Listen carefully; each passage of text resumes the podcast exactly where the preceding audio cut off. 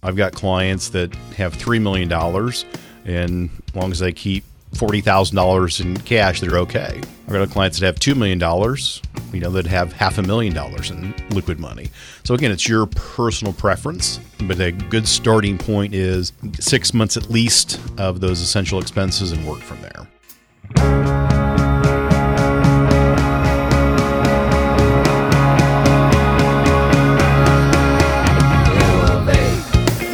Let us help you reach your peak in retirement. It's time for Your Retirement Elevated.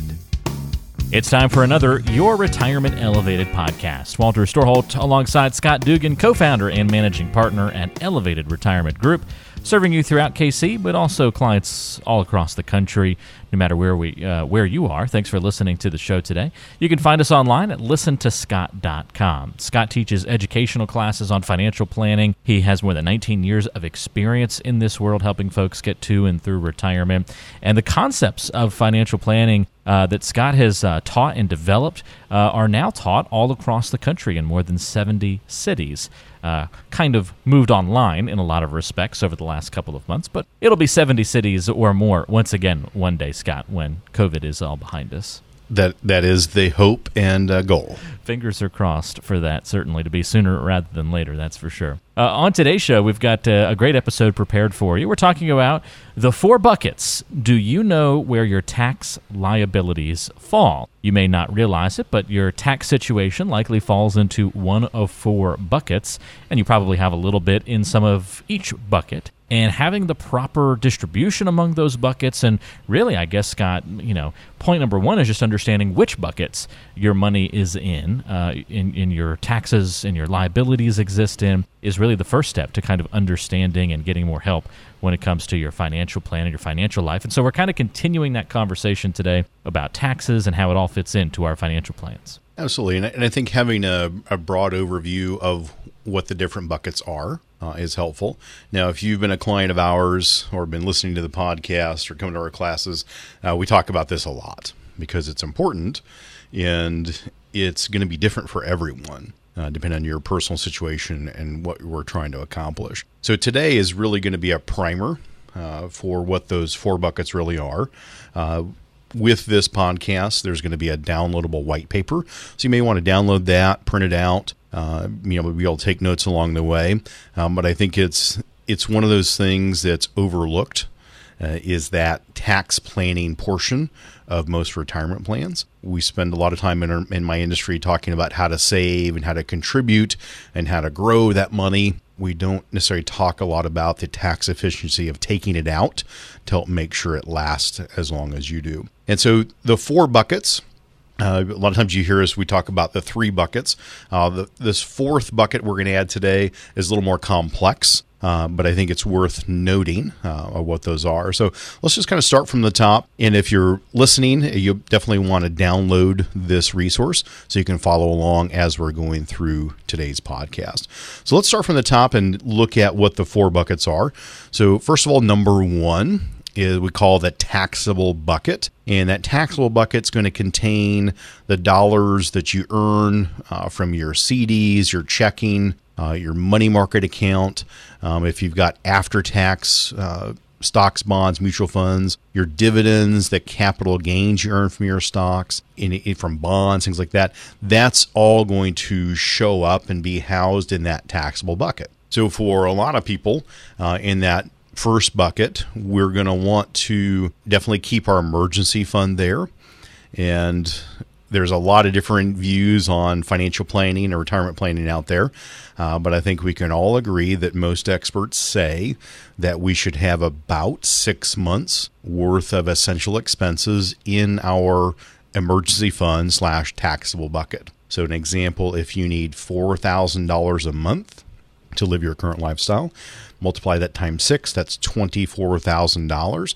So a starting point would be in bucket one, we need $24,000 of liquid, safe money that we can get our hands on to recover from any big emergencies. I would also include in that number one taxable bucket any big expenditures that are going to come up in the next 12 to 18 months. So if you know you're going to be buying a car in 8 months, depending on your risk tolerance, we may want to have that set aside in bucket number one as well. So again, Walter talked about it earlier. What's the perfect amount or right amount to have in bucket one? Well, for most people, it's going to be 6 months worth of expenses and any big expenditures coming up in the next 12 to 18 months. I've adjusted my emergency fund plan, Scott. I'm calling it the 6 plus 6 plan is my idea. 6 months of expenses plus 6 additional months of mortgage payments, and then so it's a year of at least the house covered, and then 6 months of expenses. I figure if you can get to that, cover the house for a year, and then have 6 more months of. I got 6 months to figure out how to cover the other expenses for the final 6 months. I can scrounge that together, but at least your housing's covered for that long. And that's a perfect example of everyone's going to be different. Yeah. I've got clients that have $3 million, and as long as they keep $40,000 in cash, they're okay. I've got clients that have $2 million, that have $500,000 in liquid money. So again, it's your personal preference. But a good starting point is 6 months at least of those essential expenses and work from there. That's a great point. So taxable assets, we're all going to likely have something and should have something in that bucket. But maybe we want to make sure that one's not too heavy of a bucket for our personal situation.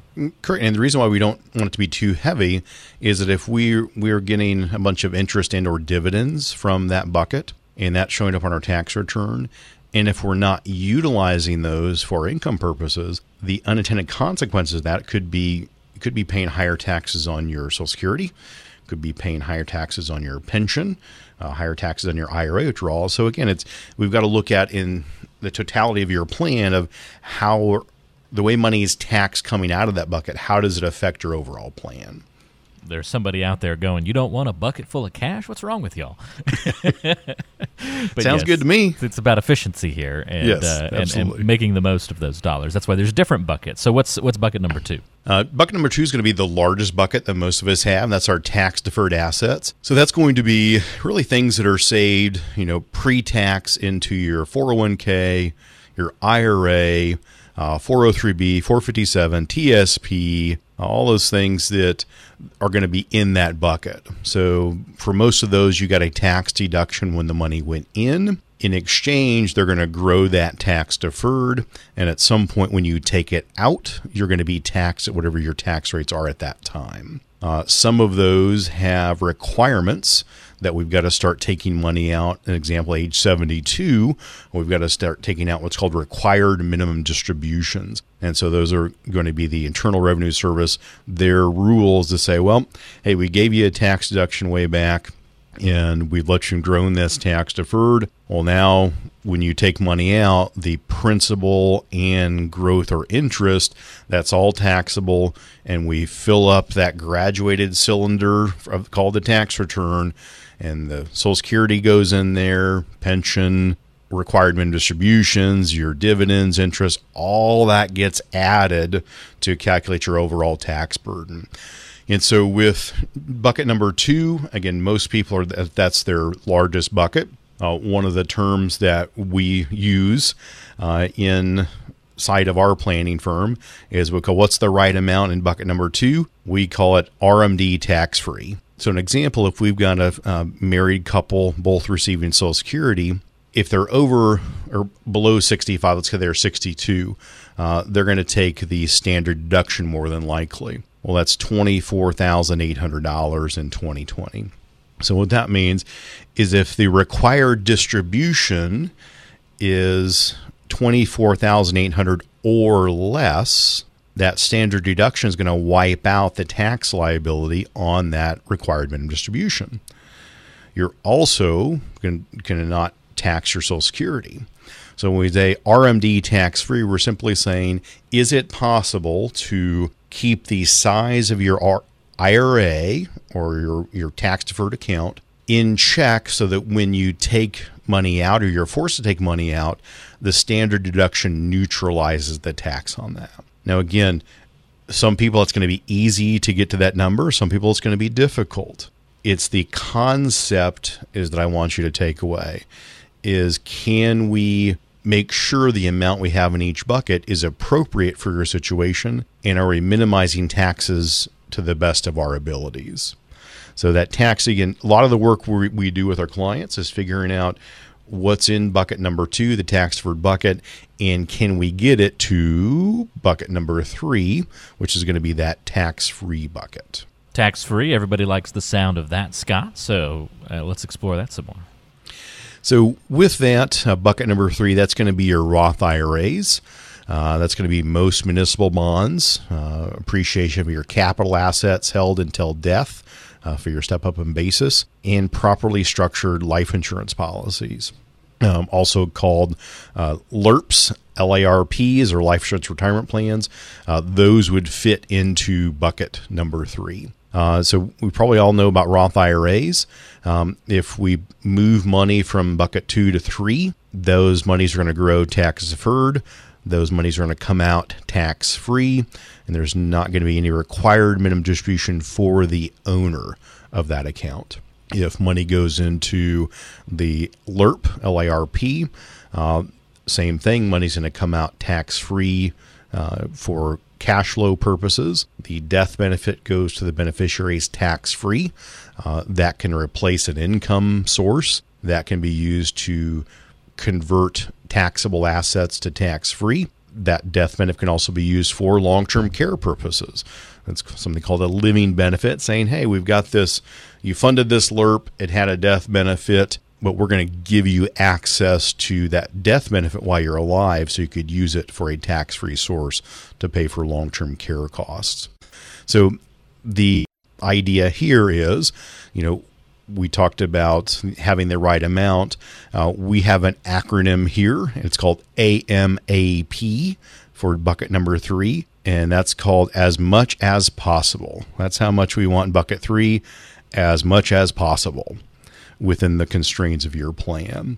And so again, a lot of the work that we do is focused on, can we get money from bucket 2 to bucket 3? And if we can, how much, how fast? And once we get it to bucket 3, where does it go? That helps give you the most predictability and consistency in your retirement. That's a great point, Scott. It sounds like when we get to bucket 3, though, you know, bucket number 1's pretty simple. Number 2 is in a lot of ways automated. We're already kind of getting things into bucket number 2, but we actually have to be intentional about getting into bucket number 3 at that point. Absolutely. Because the idea that we should just save as much as humanly possible and everything will work out, well, that doesn't look at the effects of taxation. Not only on taxation on when you take money out of the bucket, but does that cause additional taxation on your Social Security, your pension, your other assets? So everything that we do, determining can we move money from bucket 2 to bucket 3, you know, how much, how fast, that's all going to be determined by the client's financial situation and also their tax situation. That's why we're always going to do what we call a forward-looking 1040 review to see what are the opportunities, is there money falling through the cracks, and how quickly can we move from bucket 2 to bucket 3? Can we quantify the cost to do that? And making sure, is it worth the cost that you're incurring now to make sure you're better off later? So again, with the software we use, we're really coming down to the idea of there's going to be mandatory taxes that you owe on your accounts, and there's going to be voluntary. And we need to weigh both of those numbers, the mandatory versus the voluntary, and that's going to help you decide, does it make sense to, you know, pay the mandatory and avoid some of the voluntary taxes down the road. Again, this is going to be situational. Everyone needs their own customized plan. We need to be working with a group of professionals to make sure that all of this is in their best interest before moving forward. Just as a reminder, if you want a visual to go along with what we're talking about today, you can download the 4 buckets. Do you know where your tax liabilities fall? PDF, this helpful white paper PDF resource for you. We'll have linked in the description of today's show in the show notes section, so just check that out. You can download it, look at it, and follow along with it. As always, Elevated Retirement Group, the best with coming up with these helpful graphics, the prettiest designers out there, I will say. Income tax-free, we talked a little bit about that, but now we throw in estate tax-free assets into this 4th and final bucket, Scott. Yeah, so that's going to be, we're really seeing more advanced planning.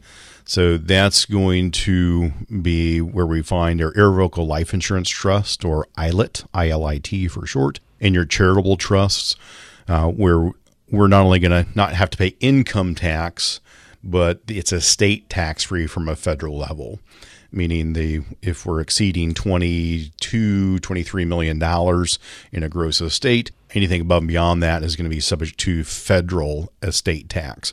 So for bucket number 4, that's going to be higher end planning. We've got a fairly large estate where we're trying to effect change to make sure that we don't have to give a large portion of that overage to the federal government due to bad planning. And this is, I think, such a big one, too. I mean, with each of these buckets enters in more complications and moving parts that we've got to account for. Absolutely.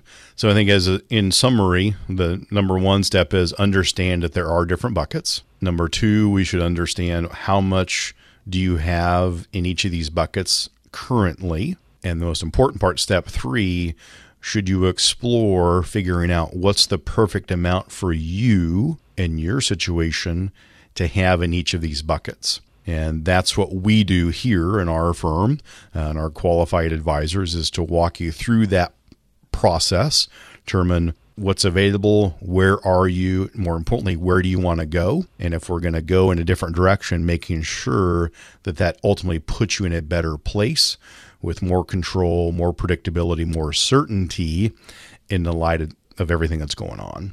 And just don't let bucket number 2 weigh you down. Make sure to share the love with some of these other buckets.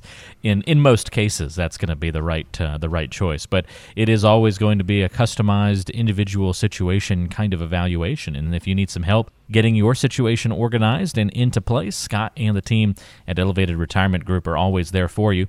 913-393-4724 if you want to set up a time to chat about your situation and take a look at what your 4 tax buckets look like. Where do your liabilities fall?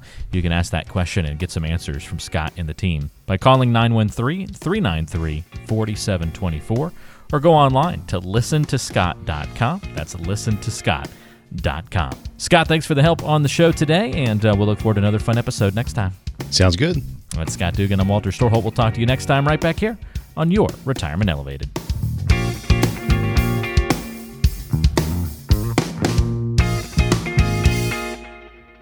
Investment advisory services offered through Elevated Capital Advisors LLC, an SEC-registered investment advisor.